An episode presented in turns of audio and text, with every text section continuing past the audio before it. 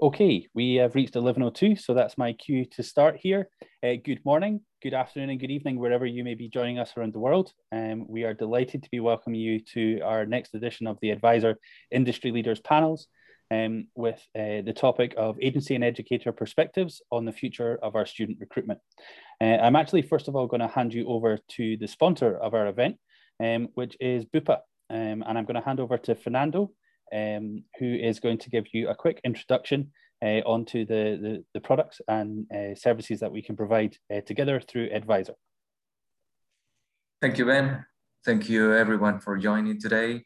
Um, my name is Fernando Rosemena, and I work at the Bupa Latin America office in, that is located in Miami, Florida. Uh, just to give you a little uh, brief introduction of uh, what you can expect of this new partnership that we're having between Bupa and Advisor, and is to have access to a to an uh, a travel insurance product that is gonna uh, provide an extra, probably a, a premium quality service uh, to the to the students that are gonna be traveling this year, uh, wherever they go. So one of the things or the key things that the product has is that it has a worldwide coverage. So whatever the the student is, is not gonna give coverage only on the country where they're gonna be studying, but if they move somewhere else for tourism or any other reason, they're gonna be covered too. So to tell you a little bit more about Bupa, it's a British company that has been around in the, in the uh, insurance industry for over 70 years. And the purpose uh, of the company is actually to give or to help people live longer, healthier, and happier lives. So that's our slogan. And actually what we offer is insurance products and also we are in the healthcare provision market. So we have also some hospitals and, and medical centers in, in around the world. Uh, Bupa has a presence around, in around 190 countries in the world with uh, 83,000 employees. And here's one of them.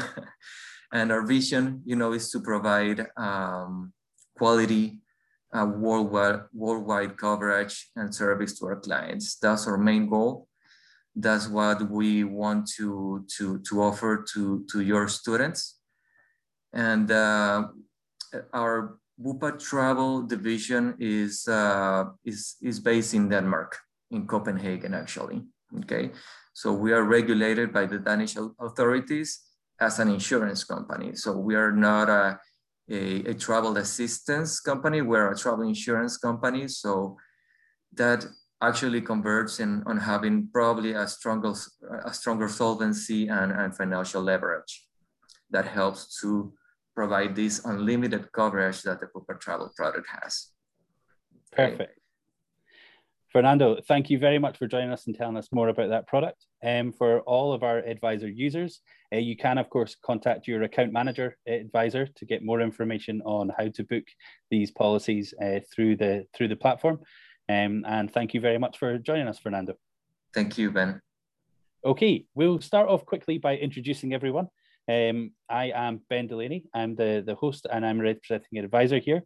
I'm also delighted to be joined by Lil um, Bremermann Richard, who is the Group CEO of Oxford International Education Group. I'm also joined by Tamsin Plaxton, who is the president and co-founder of Tamwood. Marcela Amaral, who is the product director from IE Intercambio in Brazil. We have Max Ortega, who's the deputy director of Mundo Joven in Mexico. We have Goico Llobet, who is the founder and CXO of GrowPro Experience from Spain. And then we have Nico Dowling, uh, who's joining us, who's the director of Atlas Language School, um, which has uh, campuses in Ireland and in Malta as well. Um, okay, we're going to crack straight on into the first topic um, which is uh, I'm going to hand over to, to Lil to actually um, sort of kick us off on this topic. Um, and this is kind of picking up from discussions in our previous panel, um, which is kind of looking at what, what does a more sustainable business model look like for uh, agents and schools working together, kind of moving forward in the industry. Um, one of the things that was discussed previously was uh, commission rates, uh, also marketing contributions and discounts, and how they're the sort of maybe the approach to them is going to differ and change, um, both from schools and from agencies moving forward. Um, so I'm really interested to, to hear your thoughts on how you think, um, kind of moving in the post-pandemic era, um, these change these these things will change for everyone. Uh, hello, Ben. Hello, everyone. Uh, first of all, thank you for inviting me to participate today. Um, this is a very interesting topic, actually, and one that we discuss uh, across Oxford International uh, very regularly. Um, I would say I'm inclined um, to consider the evolution of commissions, discounts, and marketing contributions during the pandemic because we are still within it. uh, we don't really know exactly how long we are going to be in this pandemic and how fast we are going to be coming out of it and the disruptions being in place. So we we put the focus of our discussion on the relationship with our agents and how do we make sure that our products are priced uh, correctly, are developed correctly so that students can still book and join, so that actually our agents have a product that they can sell. Uh, students will still pay and uh, generate uh, sufficient income for the agent and for ourselves. Um, so, uh, and I think it's also a quite challenging discussion because uh, the language world is in a different environment or significantly different environment than the higher education part of the um, education sector. So we are doing both. And in higher education, Oxford International has been growing at a very fast pace, which means our agents are very engaged. Uh, they are able to trade um, uh, at high volumes. So the commission and marketing contributions hasn't changed as much. So we are still paying pretty a similar rate as we were pre pre-pandemic, um, and we're still contributing. We are doing different types of marketing activities. In language, on the other hand, uh, the volume of trade has dropped quite significantly. Um, and as a result, um, we are looking at uh, evolving our product range on online and potentially even transitioning our some of our agents that are language uh, focus to more vocational and HE combined products. Um, it's, a, it's about um, keep working together, uh, trading and and it's not so much about are we paying more commission, less commission. We need our agents to be able to, to trade. Uh, we need to be able to continue to trade and evolve with the, mar- the market needs. Um, and, and trying to talk so much post pandemic. Um, I mean, do we, does anyone in this room know how long this pandemic is going to last? Because I, I would like to, know that answer. uh, I am not so sure. Um, so, I mean, I don't know whether any of my colleagues were expecting a different answer. Is suddenly Oxford International going to be paying more commission or more marketing contribution? Um, we, we need to make sure that Oxford International is doing well, but also that the other schools are not facing a situation where maybe we are paying so much commission that they cannot sustain themselves or, or, or yeah. not paying sufficient and agents are struggling. If I yeah. could come in there, um, yeah, of course. You know, I, I see there's a, a big imbalance, you know, and, and I think this goes back to before COVID between schools and agents. You know, the way I see it is that, that a lot of schools have this sort of fear of the power of the agents and they're they're basically you know extremely reluctant to say no that the, the commission rates are just constantly going up and up marketing contributions are going up and plus schools are, are discounting. And i think the industry is really at a crossroads and as i said i think it was at a crossroads even before covid kicked in. And i think it's it's down to the schools, you know, and I think we need to try to balance the relationships and and become closer with our partners and with our agents so that we can together we can figure out a way out of this. Because at the moment all i'm seeing is uh, you know the industry going one way. I mean i was i was told this morning that there's schools in ireland offering 25 week courses for 800 euro you know? And it's just it, it's simply not sustainable. It's impossible for schools to be able to offer a quality experience to the students you know if if they're the cost of, of bringing that student into the school is so high. I mean you know we all we all as schools we all have it. We all have this innate sort of fear. I remember you know my going back to my the first ICEFs and and study you know in ALPHEs and I meet Marcella and I give Marcella my incredible 20 minutes sales pitch and you know blow her away and then it, it, you know she, she think was amazing and then she'd say oh what about commission And I and this was now 10 years ago, I'd say, oh well, we start at 20%, and I'd look at Marcella and she'd go, no. And and oh no, 25%. But obviously if you send a students to so just this this, you know, innate fear, as I say, of schools, you know, and, and I think it's up to schools to be honest with themselves and to be honest with the agents and come together and, and figure out a way out of this because as I said, I just all I see is this moving in one direction. Can I jump in? I think that um, I think that with the pressure on commissions, and we're seeing that from a lot of different markets where commissions, were, I think agencies are trying to increase revenue because they can't increase volume. So there's two levers, you know, volume or price. And because they can't increase volume, they're trying to increase their revenue, their price to the schools with by increasing commissions. So we've seen increasingly more and higher and higher demands for commissions. And the risk in that is that you create a gap where new entrants can come into the market as agents. And we've seen a lot of agents let staff go um, over the last year through this pandemic. And a lot of those staff are smart people and they're setting up small agencies from their home because people are able to do it from home now. We're all working from home, a lot of us. And so I, I would just caution that there's a risk and pushing that commission so high that you create an opportunity for new agents to enter the market who aren't as experienced but are going to be able to deliver because their cost of operations are now so low. I, actually, Tamsin, I, I completely agree with that. And it should be a partnership. It shouldn't be a them and us and trying to sort. It's that's why for, for, for us, when the discussion comes in, is can we develop products that actually customers will buy with or without a pandemic, that agents are actually falling over each other to sell our products. uh, then, then we are actually building that volume that there is less requirement to increase that commission rate too significantly. Uh, and, and that I think is a trick for the education providers. Uh, and, and I think that's what will help us keep the agents on our side without putting pressure on that commission rate. Can I jump in also as well, please? I also think that the agents will have other type of issues. For example, discounts. True, uh, schools always receive the, the, the net price of, of the course. And lots of agents that work from their home, they don't have big operational costs, like maybe Mundo Joven or, or, or us, and they can they can discount. And also schools putting the price of the courses each time lower to be more competitive. Because I understand this is difficult. We all want to survive. And when your competitor puts uh, a 25 week course for 800 euros, then you have another one that says 750. The same happens with discount. So in, in, in, this, in this point, I think that we need to work together agencies and schools. And there is not only the issue of high commissions, we've got other types of issues.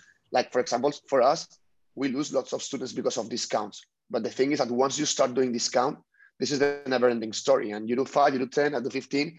And at the end, with no agents, there wouldn't be schools. With no schools, we wouldn't exist. Because if there was no schools and they'll go bankrupt, where do we send our students? Yeah, it's no, Goiko, so, Goiko, you're, you're right on the money there. I mean, the discounts are, are killing the, this industry. And you know, we both want quality, uh, you know, experiences for our students. That's that's the ultimate goal, right? So discounting is no good for anyone. And schools, I, again, I think it's the schools. Well, uh, you know, it's not that agents are asking us for discounts.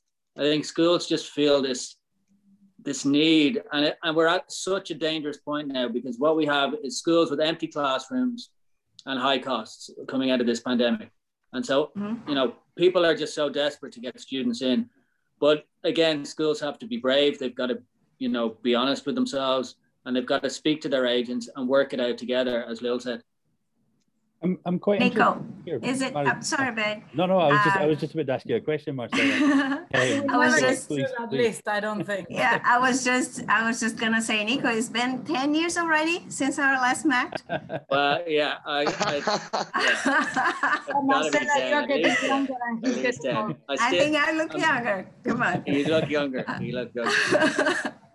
he remembers. Uh, no, he remembers. Just, yeah, I was um, I was just gonna say that I think that you know high commission rates is a problem, uh, but at the same time, I think that you know both the schools and the agencies they have to work together towards getting into a level where they both feel comfortable working with each other. You know, uh, just like for example, for us within you know IE, we really do not work by, you know, if we get a commission of 20%, because it doesn't make sense to us. So I think that the schools and, and you know, most educators need to really, you know, um, how do I say that? But actually uh, check and, and do some crunch in the numbers and see if it makes sense for them to offer a high commission rate confirming and, you know, uh, uh, relating to the results they are getting. Uh, I think that both commission and marketing contribution need to be linked to results, you know, in terms of sales volume and everything.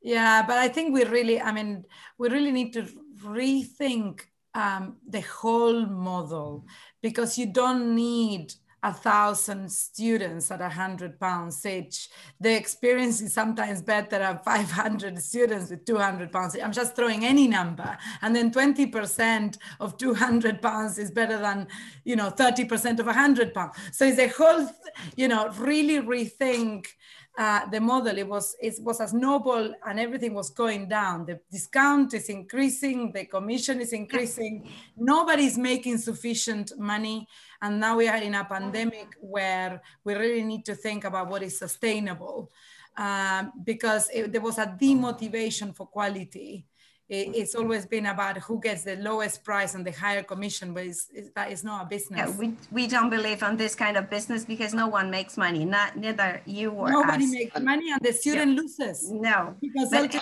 and it also depends on the size of the organization. I think sometimes, you know, small schools need to, you know, pay you less commission and, and then it's up to the agency as well to understand if it makes sense to have that product in their portfolio. I think one thing, I think something is very, very important is, for example, in our case, when we sell at least English, English language uh, courses, I don't go for cheap, cheap options because at the end, I explain the student, you're going to be four days or five days, 20 hours per week going to class trying to learn.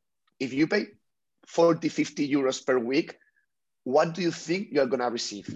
I mean, this is simple economics, no? If you want to have a nice place with good teachers, with good material, at the end that has a cost. Like when you buy buy a car and we try, and also when you sell like really, really cheap schools the student then comes back hey the teacher doesn't speak even good english or, or things like that that that brings really really bad feedback. But not only for the agent for all the industry. And if the, the, the and if the price keeps going lower lower lower students will pay what they need to pay to have a good experience but if we keep lowering it, it's bad for everybody because at the end, 25% of 100 is less than 25% of 200. That, that's that's that's easy to, to see. So I think we need to all push the, the, the quality up and doing huge discounts, it's impossible.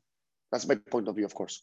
You know, Goiko, I think that I wish all of our students, though, felt that what they learn in the classroom is the most important thing. I think there's a section of the, the market that cares, and then there's these students that just want to travel and they're looking for the cheapest way to justify their trip. You know, and often what's driving them to travel is not as much about the learning as it is the whole experience, the cultural experience, being in a foreign country, maybe getting a job in that foreign country and working, and the learning is part of it. So if they can save some money on the learning, they're driven to do that and so it's about uh, you know selling them on why they should care. And I, I, so i agree with you but i it's a hard sell isn't it to convince a student that they should care in, in, but i don't think they all care you know and in uh, australia I can just give you an example. In my my my dad owned an, an, airline, and when I was a kid, it was a small airline. But when I was a kid, I said, "Why don't you serve better food on the airline? Like, why don't we serve better things than just a coffee and a little snack? You know?" And he and he taught me a really strong lesson. He said, "No one else is going to buy this flight because there's better food on the plane. It's a, it's it's a point A to point B airline. Like it's it's a commuter airline people don't care about the food. And sometimes I think that's true sometimes about the students. They're not necessarily going to care about the enhancements we make unless we can really communicate it to them in a way that resonates with them. And it has to, you know, it has to trigger some emotional response in them that they see, oh, I actually need this. I need better quality. But I don't think they see but, uh, courses, but, courses, sorry. Yeah. Sorry, sorry, sorry, sorry. Tamsin, I think I think you're right, but we I think we've moved from selling English courses to selling an experience now. So, and I think this is quite an important point, and it, it's something that you know agents and schools can sell together. This idea that it's just that it is more than coming to learn to learn English, and, and I think of course there's always going to be students that want to pay, you know, the cheapest price, and that's fine. There are schools out there, you know, that cater for that, but I think again, it's up to, to us as the majority of, of schools and agents to just push quality, and that's the only way really we can get out of you know this spiral, as far as I can see. I totally agree with Nico and Goico at the same time and Tamsin as well. But I do think that, you know, with discounts, yeah, I agree with everyone. Uh, discounting, and especially when you have, you know, small agencies discounting further, you know, you have your own discount and then you have small agencies in within Brazil, it happens quite often. You have small agencies discounting even further. That hurts the market. And I think that's that's a big hurt actually. I think that. I think, sorry, yeah, sorry. no, Max. After you, please. I was going to try and pass over to you there. So thank you very much. Um, just just going back to your question, Ben, actually, um, about the the and what Lil was saying about during pandemic or post pandemic, um, and when is this going to end? I think right now there's there's a matter in question which is cash flow, um, is an important name of the game and it might be the, the name of the game for agents and I, it might be the name of the game for schools too. Um, it probably is. But i think marcelo was touching a point um, which was the communication which is key between both sides agent and school is going to be um, such an important factor in, in, in agreeing on these commissions to be profitable for both sides. And of course we have to put ourselves in the shoes of our agents. We have to put ourselves in the, the shoes of our schools. And also we have to put ourselves in the shoes of our students, of our clients. And, and once we come together as an, as, a, as an industry, thinking as one and, and, and looking towards the benefits of, of our partners, we have to come together and say, okay, now who's our competition today? What are the students looking for at the moment? And, and how can we improve the quality of what Tamsin was saying of the, of the actual course, what Nico was saying of the experience, and then look for a, a profitable way of, of each part gaining through um, through the commission rate, etc. But at the moment, I think we have to come together and say, right now, what we need is cash flow. How can we agree everybody to have a profitable experience, but not fight on um, on the on the on the aftermath of before we get the student. First of all, we have to get the student, and then we can agree on the on the commission rates and all that. But I think the most important thing is how do we get the student today? Yes. Yeah, I, I, I, totally agree, Max. I, it'll be very interesting. I think there's a study recently saying that you know across many industries that people post pandemic are willing to pay more for goods and services. There's a lot, you know, there's savings, and I think that's something we need to remember as well when we're, you know, as we're we're getting into this and and as you say, Max, working together, trying to figure out how we can both schools and agents can all benefit. Um, and that's really important to keep that in mind because back to the, you know, the, the discount, the, the sort of, we, I think what we're, we're going to see is a lot of schools are just naturally going to, to discount because that's because cash flow is the problem and all they want is money in the bank. But if, if schools can step back and agents can step back and say, look, people are still willing to pay the prices. We don't need to discount here. Then I think that's gonna that's gonna save us. I think these are these are really I interesting. Take, I think it's going to take a lot of courage from some of the big players, right? Because sure. as yeah. a you know, I think uh, as the owner of Tamwood, and Tamwood is a big company in the terms of operations, but in terms of individual locations, not that big compared to some of our competitors. And and as much as we try to be courageous and and lead with a, a higher, more sustainable price, we get feedback from agents just saying we can't sell you because X, Y, and Z schools are selling for less. And so you got to match them if you want to get any business. And that's helpful feedback to us. Um, but, it, you know, so we are, uh, you know, we are forced to follow sometimes. And it's challenging to break out of that. And I think, you know, there's a good book by Seth Godin about being in the category one and purple cows, I think the name of the book. And, and it's all about how you, how do you break out of that? And it's, it, you know, it, it really does take innovation in creating something that's different so it can't be compared on price.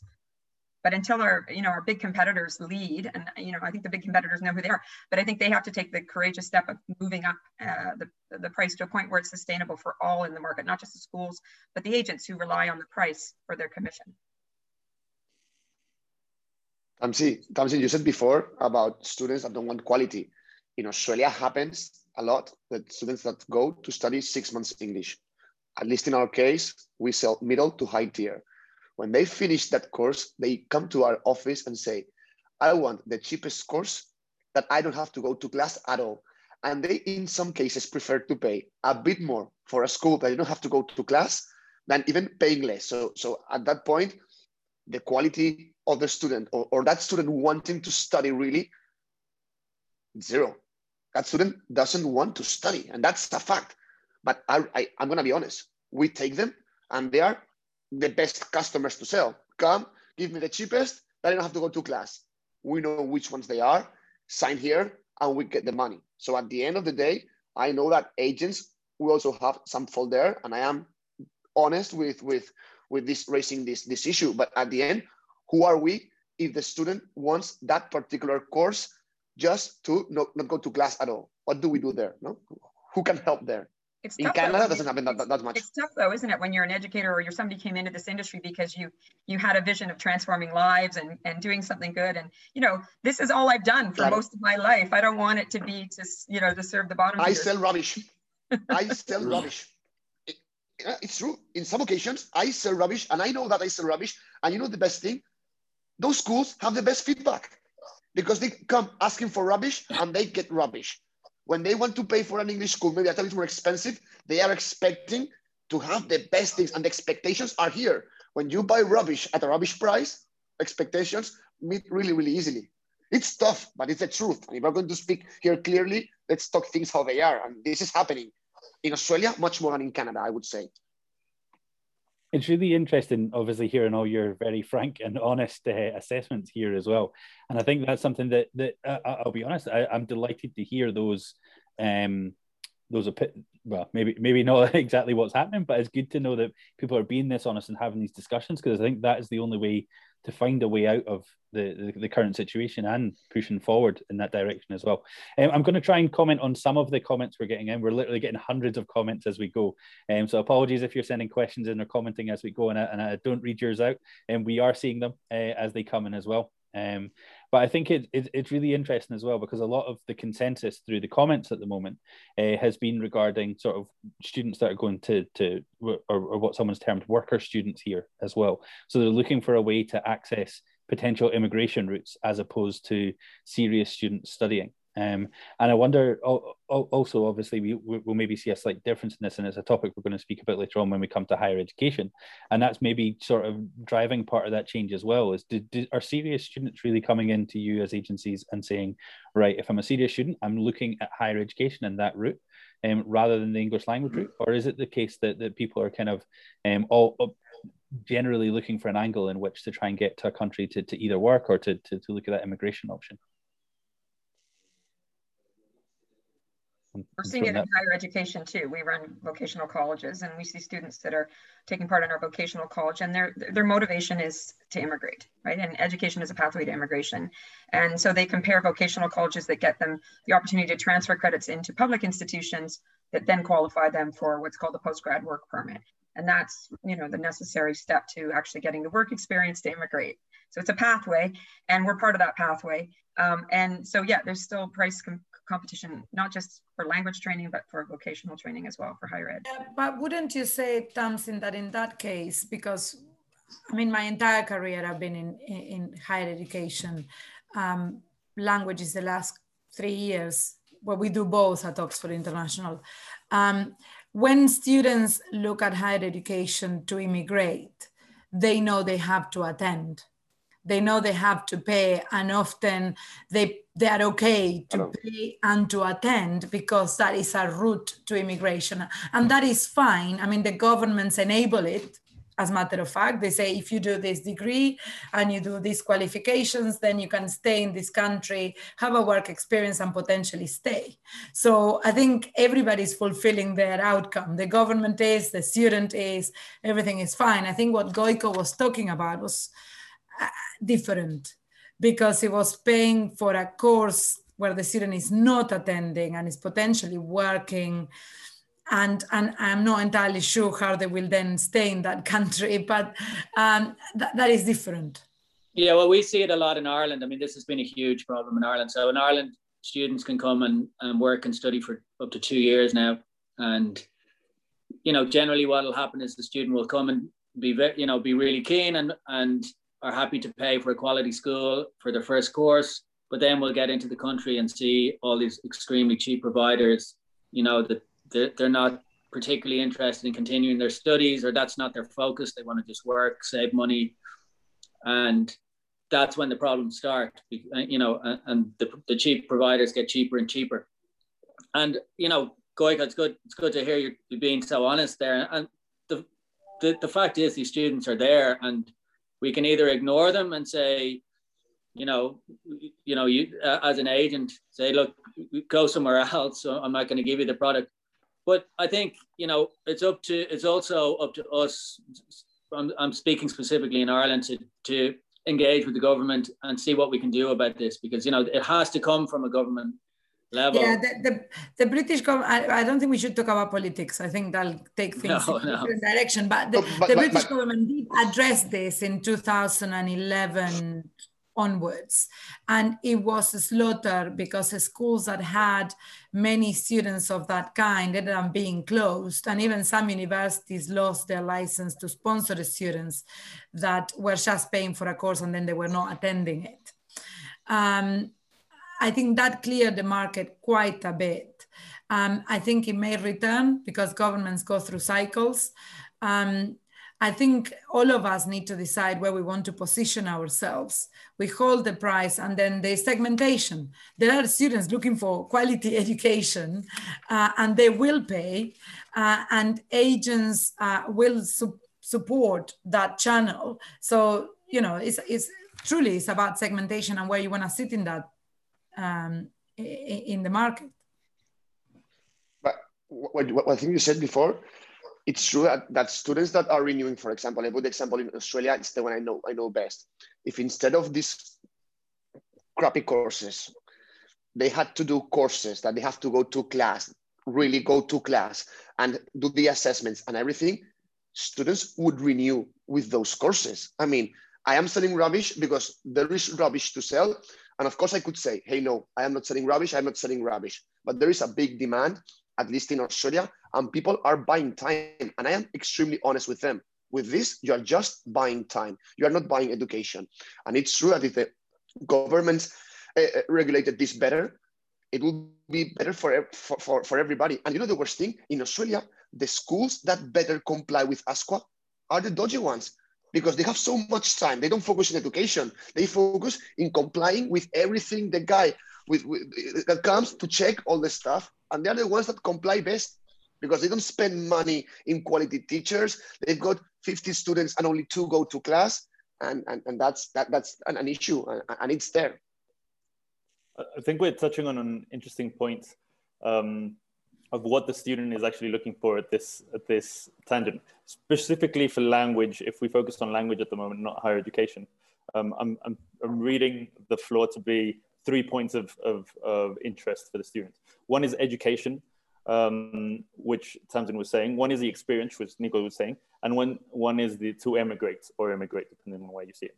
Um, if we if we map out um, like a Venn diagram kind of situation, and we have these three circles of the education, experience, and uh, and to emigrate, if if that if each person is is or student is looking for one of these three, and they probably meet at some point, say for education, if they're only looking for education at this point, you can get English language courses or, or, or um, language courses from so many other um, platforms online, um, watch, going to the movies or whatever. So I think you can satisfy that need through online, which was Lil, you were mentioning that earlier. Yes.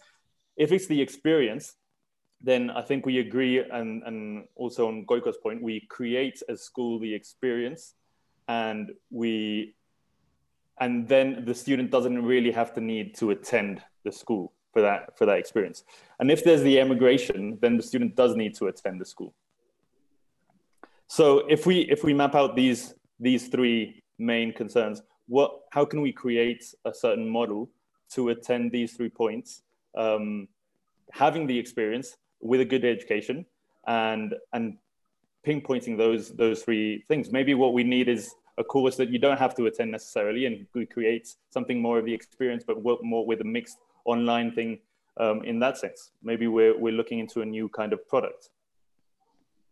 I, th- I, th- I think it's interesting here because we're, you know, I, someone's mentioned in the the panel the the comments as well that whilst we are one industry uh, we've got a lot of different products and there's a lot of different segments within the industry. And Lil mentioned segmentation earlier as well.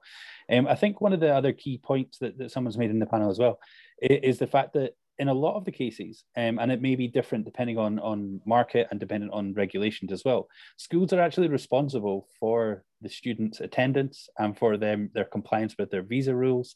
Um, so non-compliance and kind of you know that that can get schools in a lot of serious trouble, and it's not just in terms of you know serious trouble within someone getting a, a, a, sort of their their hand slapped as, as we would say, um, but this can be serious legal trouble for schools if they're seen to be facilitating this sort of route for people to get into visas, um, and I think that's the case in, in almost every market, just to varying degrees, um, and I think that's something that I think we have to also take into consideration consideration from both sides here of the consequences of that happening. Because as Goiko pointed out in, in one of the first things he said today, if schools don't exist, the agencies don't have anywhere to send their students.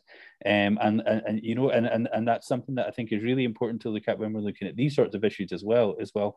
Uh, you know, we, Tamsin also mentioned, we, we joined this as educators a lot of the time and to help people and we want to improve you know people's lives and and for them to get a, a, a valuable experience from this um, whereas it seems more and more we're sort of crossing over slightly into the well, we're just providing a route for people to get into to, to avoiding a, a difficult visa procedure um, and I think that's something that, that, that's quite interesting that's kind of cropped up throughout this discussion as well, in terms of how, how, how people are approaching that as well, and certainly from the comments we're getting. Lenny, you say that, Ben. Uh, because at IE, we started, I think that from middle last year, we started shifting our, um, our approach to students. Uh, we don't work with the cheap schools and we, we actually would rather not sell them because it's, it's, you know, a lot of trouble for us. Brazilians are picky and they are, they want the cheap school, but they want the high quality uh, program. So we actually prefer not to sell them. Uh, and then we started selling education and, and it's easier to show them, you know, why you are paying more for this kind of program because you are valuing your education. It's not really, you know, a ticket to go abroad and, and you know, and work. Uh, we have our work programs, but when we are selling English or higher education, we, we, we prefer to sell as education, you know, as opposed to the experience. I think that, that, that's a key point, and it's actually going to lead on to uh, one of our, our next points because I kind of like to, to, to move the discussion on slightly um, here as well with, with with kind of looking at well how is student demand changing at the moment. And um, from from our perspective within Advisor, we obviously see a lot more searches for, for higher ed programs, also for longer term programs from students at the moment as well. Uh, I know Tamsin, we've previously discussed uh, quite a move to, to hybrid learning and online learning as well. Um, one of the, the issues sometimes with that is a definition of how do we define these programs, because uh, I don't think there is a sort of standard definition that people are following at the moment as well. Um, but as schools and as agents, how do you see the demand changing and, and how are you adapting to that change in demand as well? Um, maybe I'm maybe going to pass on to Tamsin first.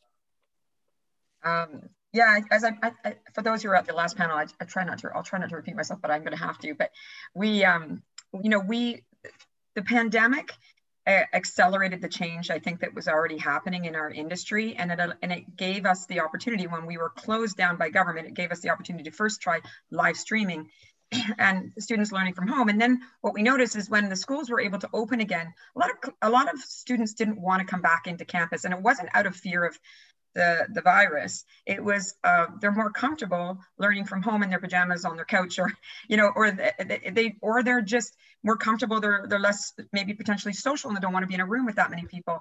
They participate more openly when they're online. So there was that first of all that learning that actually when given the choice they prefer to do it live online.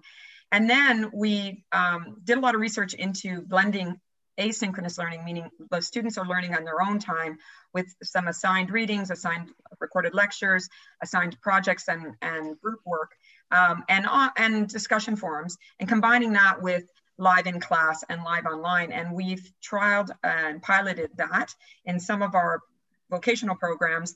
And been very, very diligent about uh, checking in with the students on a weekly basis. We have them uh, log all their time and their activities to test our assumptions about how much time each thing takes.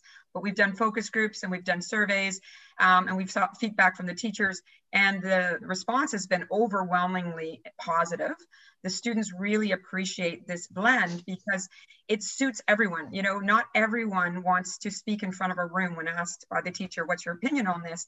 Sometimes it's easier to do that in a discussion forum. And we see that there's the first and fast and the slow and last. And live doesn't often, often give the opportunity for the slow and last, but um, asynchronous discussions do. Um, and, and also students have a life in Canada. They're building a life here. They're, they're, making friends, they're getting jobs, they're having activities, and having the asynchronous component allows them to work some of their learning around their own personal timetable. And some people do better in the middle of the night. Other people are morning people. Um, so they have a certain percentage of their day that they can put that wherever they want in the day. And and so, um, you know, I think uh, as an industry, we've made a lot of assumptions. So this isn't good. Students aren't going to like it. They pay to go to school. They don't want to be online. But that's not the case when we actually test it. So it's been a very positive experience. So I think that's how we're developing and changing um, some of our programs. I don't see us moving to asynchronous content in our language training, but we might continue to do some online, live online.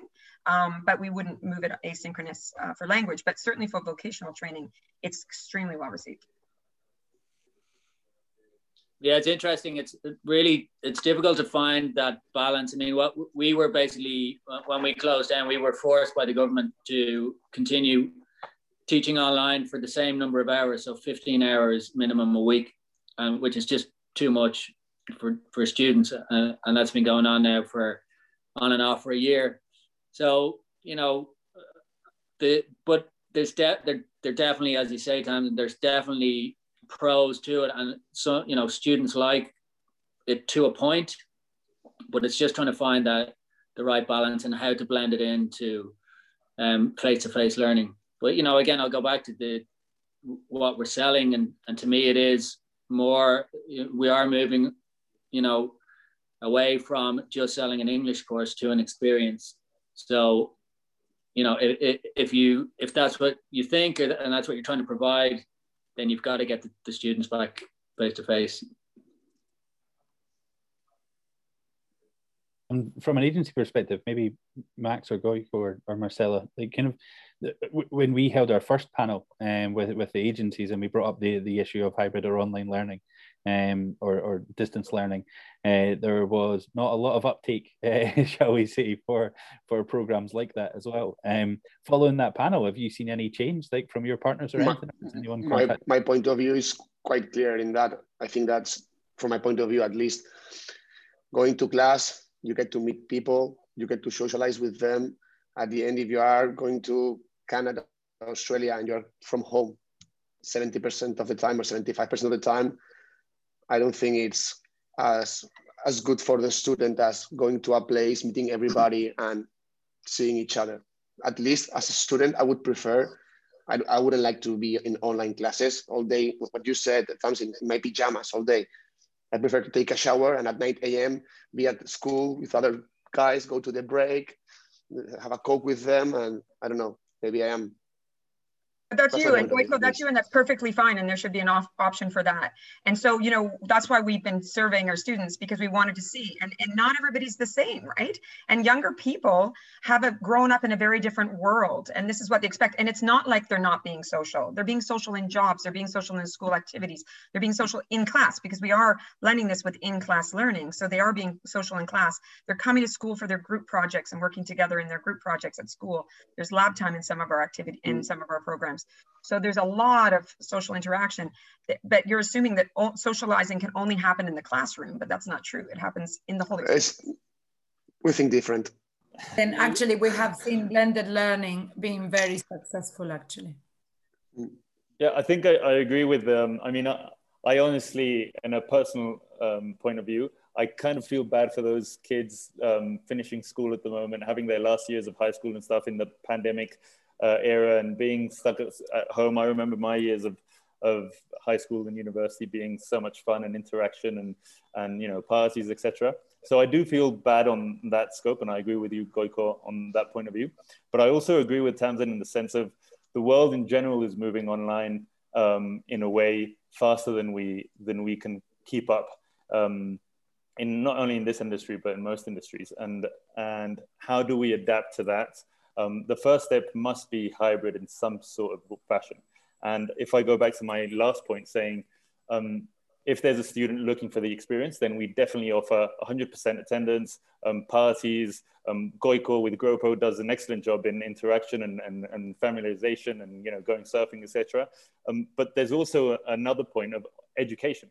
People, the students that are just looking for education, they don't necessarily want um, that experience where they have to be reunited in a classroom, etc., because they can go online and, and, learn a course. I mean, higher education and master's degree and, and postgrads are growing online in tremendously because you don't really have to pay 75,000 euros to be at a top school and, and unless you want the, the stamp, but you can also get a good quality education online. So how do we attend to those needs? Uh, I think the first step would be hybrid, but I wouldn't exclude uh, uh, answering your question, Ben, a solely online education course, which I know, Nico, you might disagree because what you're saying is we sell experience. But if we go back to the point of we also sell education, then I think online is a, is a good, good. Um, because if it's full online, Max, one question, if it's full, fully online, at the end, the student goes to whatever country because they get a visa with, with that course. Because if I am doing it online, I could perfectly do it in Spain or I could do it anywhere any, anywhere I want. So at the end, that, that person would would buy that course in order to get a visa to go to that country. And like you say, Tamsin, that is true. Have a job, work, and socialize with their friends, and having classes uh, online. I'm, I'm just going to jump in very quickly, Lou. Sorry. Oh, go ahead. Um, but we, have had a comment from from Erin Hernandez, who works at a, a lovely school in Utah uh, called Selnick, who, who's kind of asked, well, do agencies sell fully online courses? Because uh, students can't get a visa for the US if they're if they're coming on a full on a fully online program. Um, and and Lil, maybe you, you can pick up on that topic as well. But I think it kind of re- reverts back to what we were just discussing, uh, not to, to to go back backwards in the conversation, but in terms of what we're selling. Because if we're selling an immigration option, an online course isn't that option. Whereas if we're selling an educational experience, um, it might not be the same educational experience as being in country, but it's still selling that that educational experience to students, um, and maybe giving access to students who wouldn't otherwise have that that opportunity. Sorry, I, I think it's a little bit more complicated than that. There, there are different rules for different countries, and there is a pandemic and there is a post-pandemic situation. So in the UK, uh, in the pandemic, the UK government has allowed for students that do a full online program to get a visa and they can either stay or they can come part way through the program. Um, I think um, things don't need to be exactly in one way or another. I think the trick is on having the programs online, like, like Tamsin was saying, online and also face to face and being able to do a combination of the two.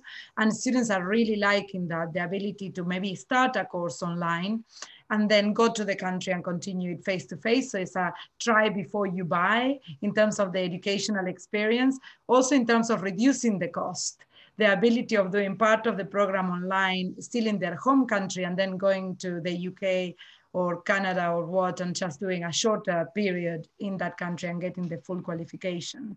Um, I don't think we need to, um, I, th I think that flexibility that online brings is what students are liking.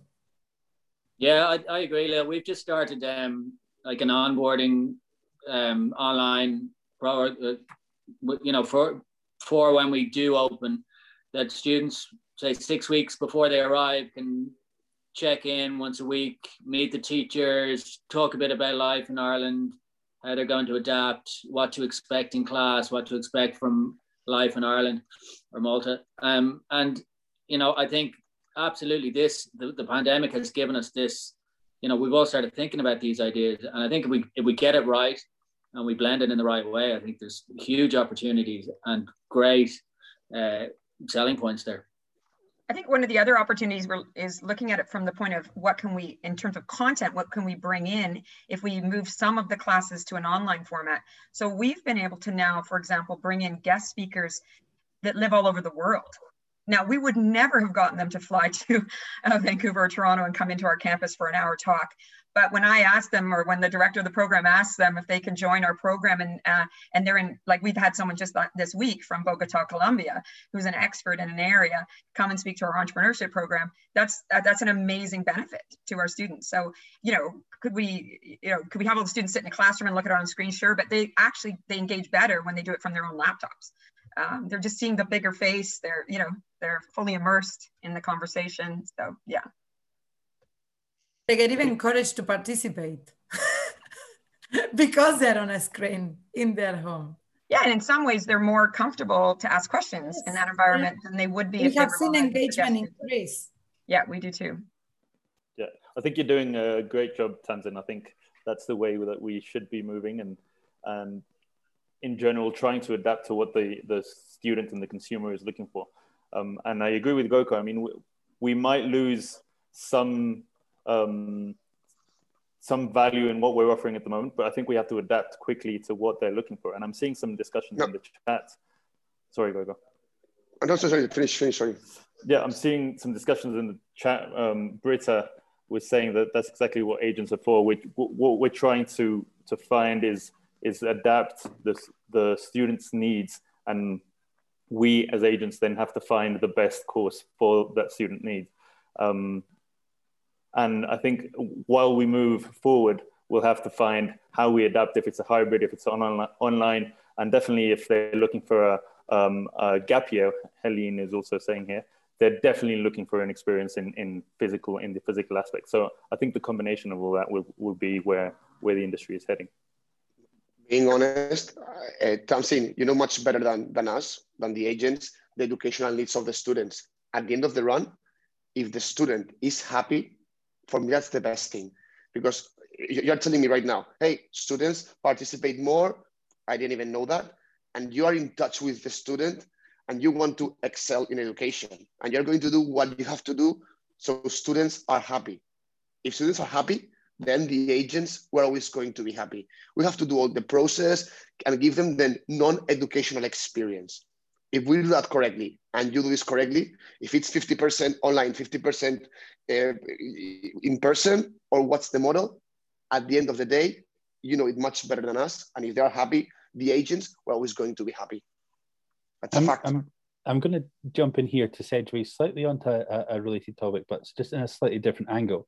Um, because one of the things that, from, from an advisor point of view, we always get asked about and sort of people are always kind of looking for new ways um, when looking at connecting with their partners. Um, and one of the key things that, I, that I'm getting here as well, that I'm sort of taking from this conversation at the moment, is obviously the need to make sure that that information the schools have and that feedback they're getting from their students is coming through to you as agencies as well, so that you can adapt your sales processes and your sort of um, sort of adaptations of how you then True. then reach that as well. And I think that training for agencies, um, and that's obviously you know we we have a lot of schools and educators on the, on this call at the moment as well. And I'd be quite interested to hear maybe maybe from Mar- Mar- Marcela in terms of what, what works best for you as a, as a as an agency in terms of for a school then training your staff and getting in touch with your staff um obviously you know uh, all, all your staff are able to find all of the skills on advisor um for for the direct information but that has to be linked with obviously training and communication from your partners to maintain that relationship so what kind of works best for you as, as agencies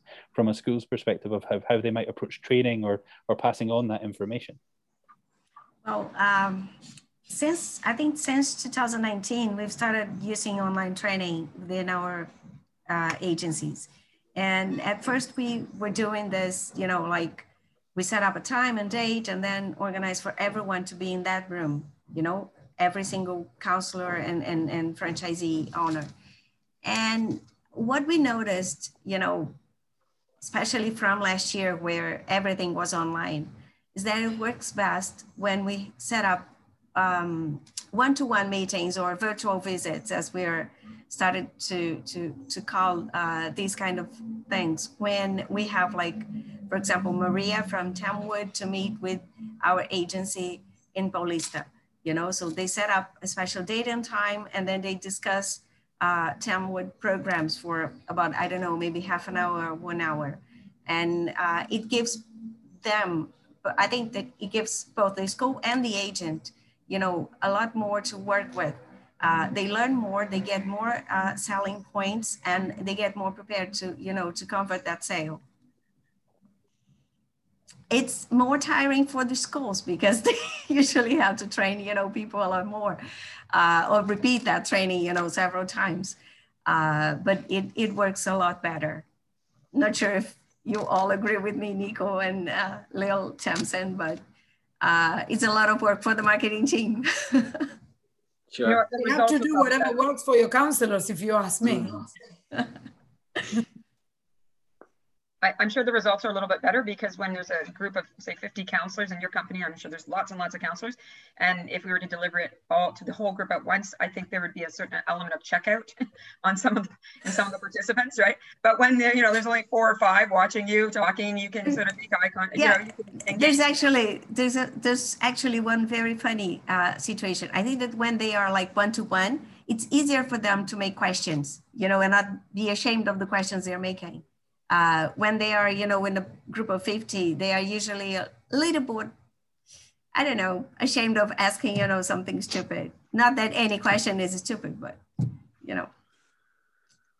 I, have to say, from my experience of uh, being in school as well, um, there wasn't very many offices I entered that didn't have a, an Oxford International poster or that Paul from Atlas had just been to visit uh, very often as well.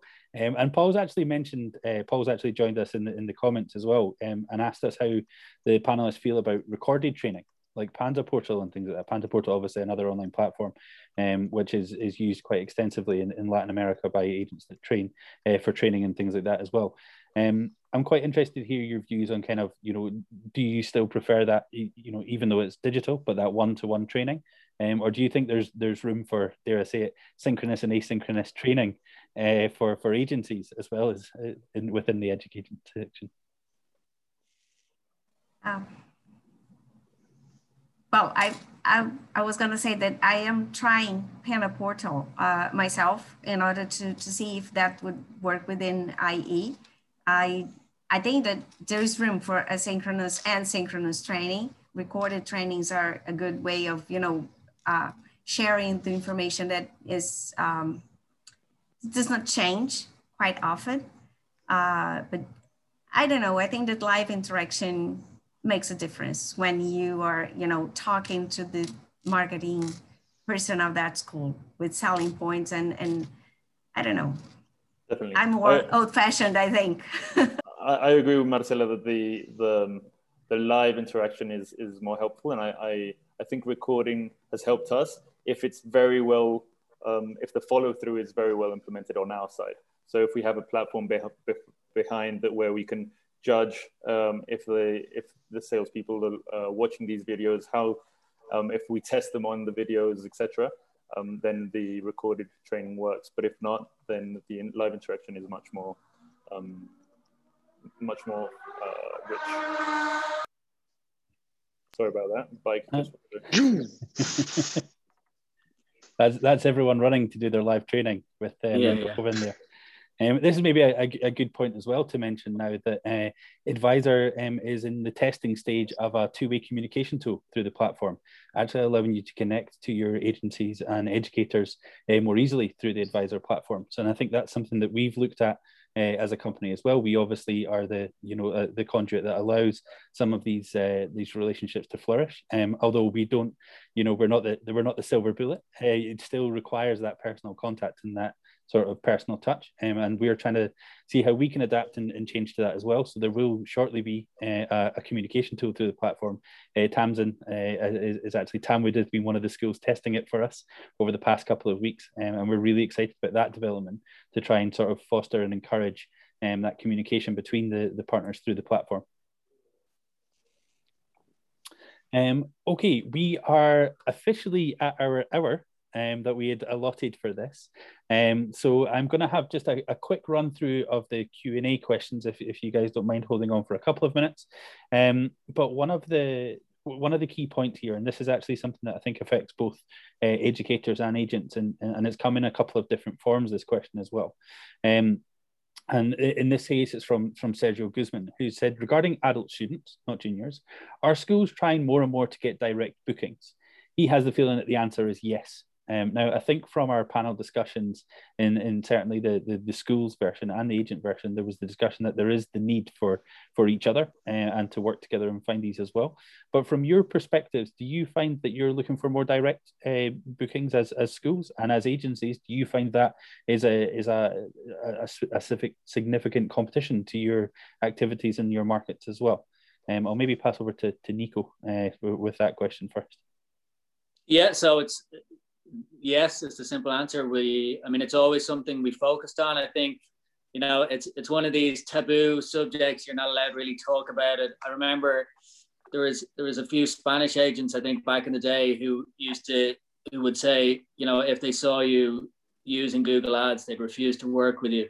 Well, you know, the, I, I think that's just ridiculous. I think, you know, we all recognize that there's a market there for direct students. It's a it's a you know relatively small percentage and agents are going to be part of this industry you know as long as we have the industry there's no doubt about that.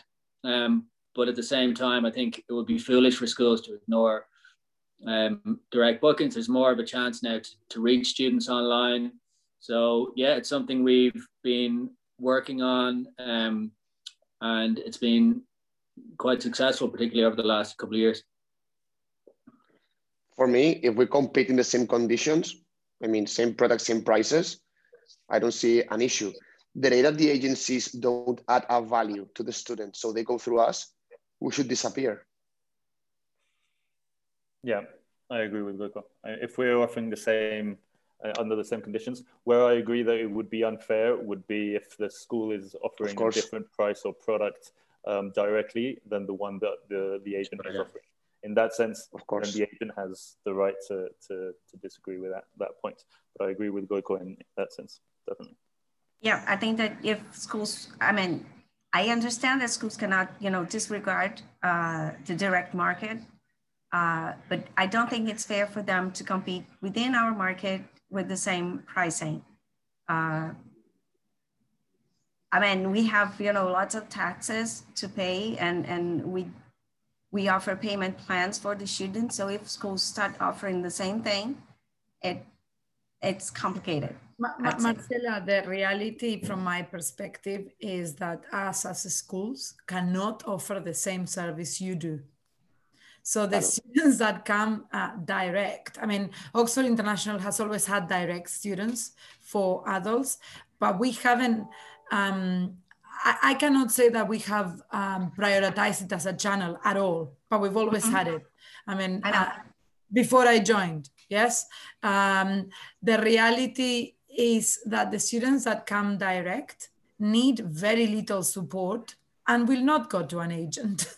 they'll find you online, they'll book, they'll attend and mm-hmm. uh, and the students that need agents we cannot support because we do not have the infrastructure whether it is in brazil or in spain um, nor the number of people that can talk to their parents their uncle and discuss the visa and the flight and all of that so that's why that's why agents are so important uh, and i think schools having a presence online um, is very important and helpful to the agent.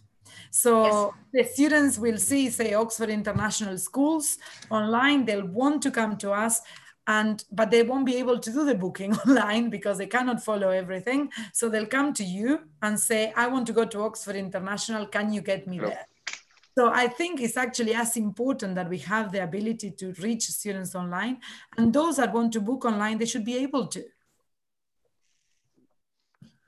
I think it's also helpful if schools help and contribute in the branding, right? I mean, you know, we if we if we if we don't put our own presence in the market and we rely 100% on the agencies to do that, they're not speaking in our voice necessarily, right? They don't have our brand voice and they're not necessarily putting out the right message. So if we can somehow set a message about our company that supports all of our partners in that region, right? If, if you know, a rising tide lifts all boats, right? If there's more demand for the for our school in, in Brazil, then you know agencies will reap the benefit uh, and we've paid the expense of, of doing the marketing and doing the branding in the Correct. region. Perfect. Well, um, unfortunately, guys, we're at that time where we're going to have to wind up the uh, the panel discussion this morning. Yeah, I know Goiko, you've got to run off, uh, yes, so I'll just so say a quick I. thank you to you, as to, as everyone does. Um, but I'd like to say a massive thanks to everyone uh, to Lil, Nico, Marcella, uh, Tamsin, Goiko, and Max, um, and of course uh, to Bupa, our sponsor of the panel today as well.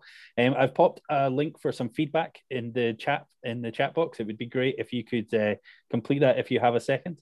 Um, but again, a massive thanks to everyone.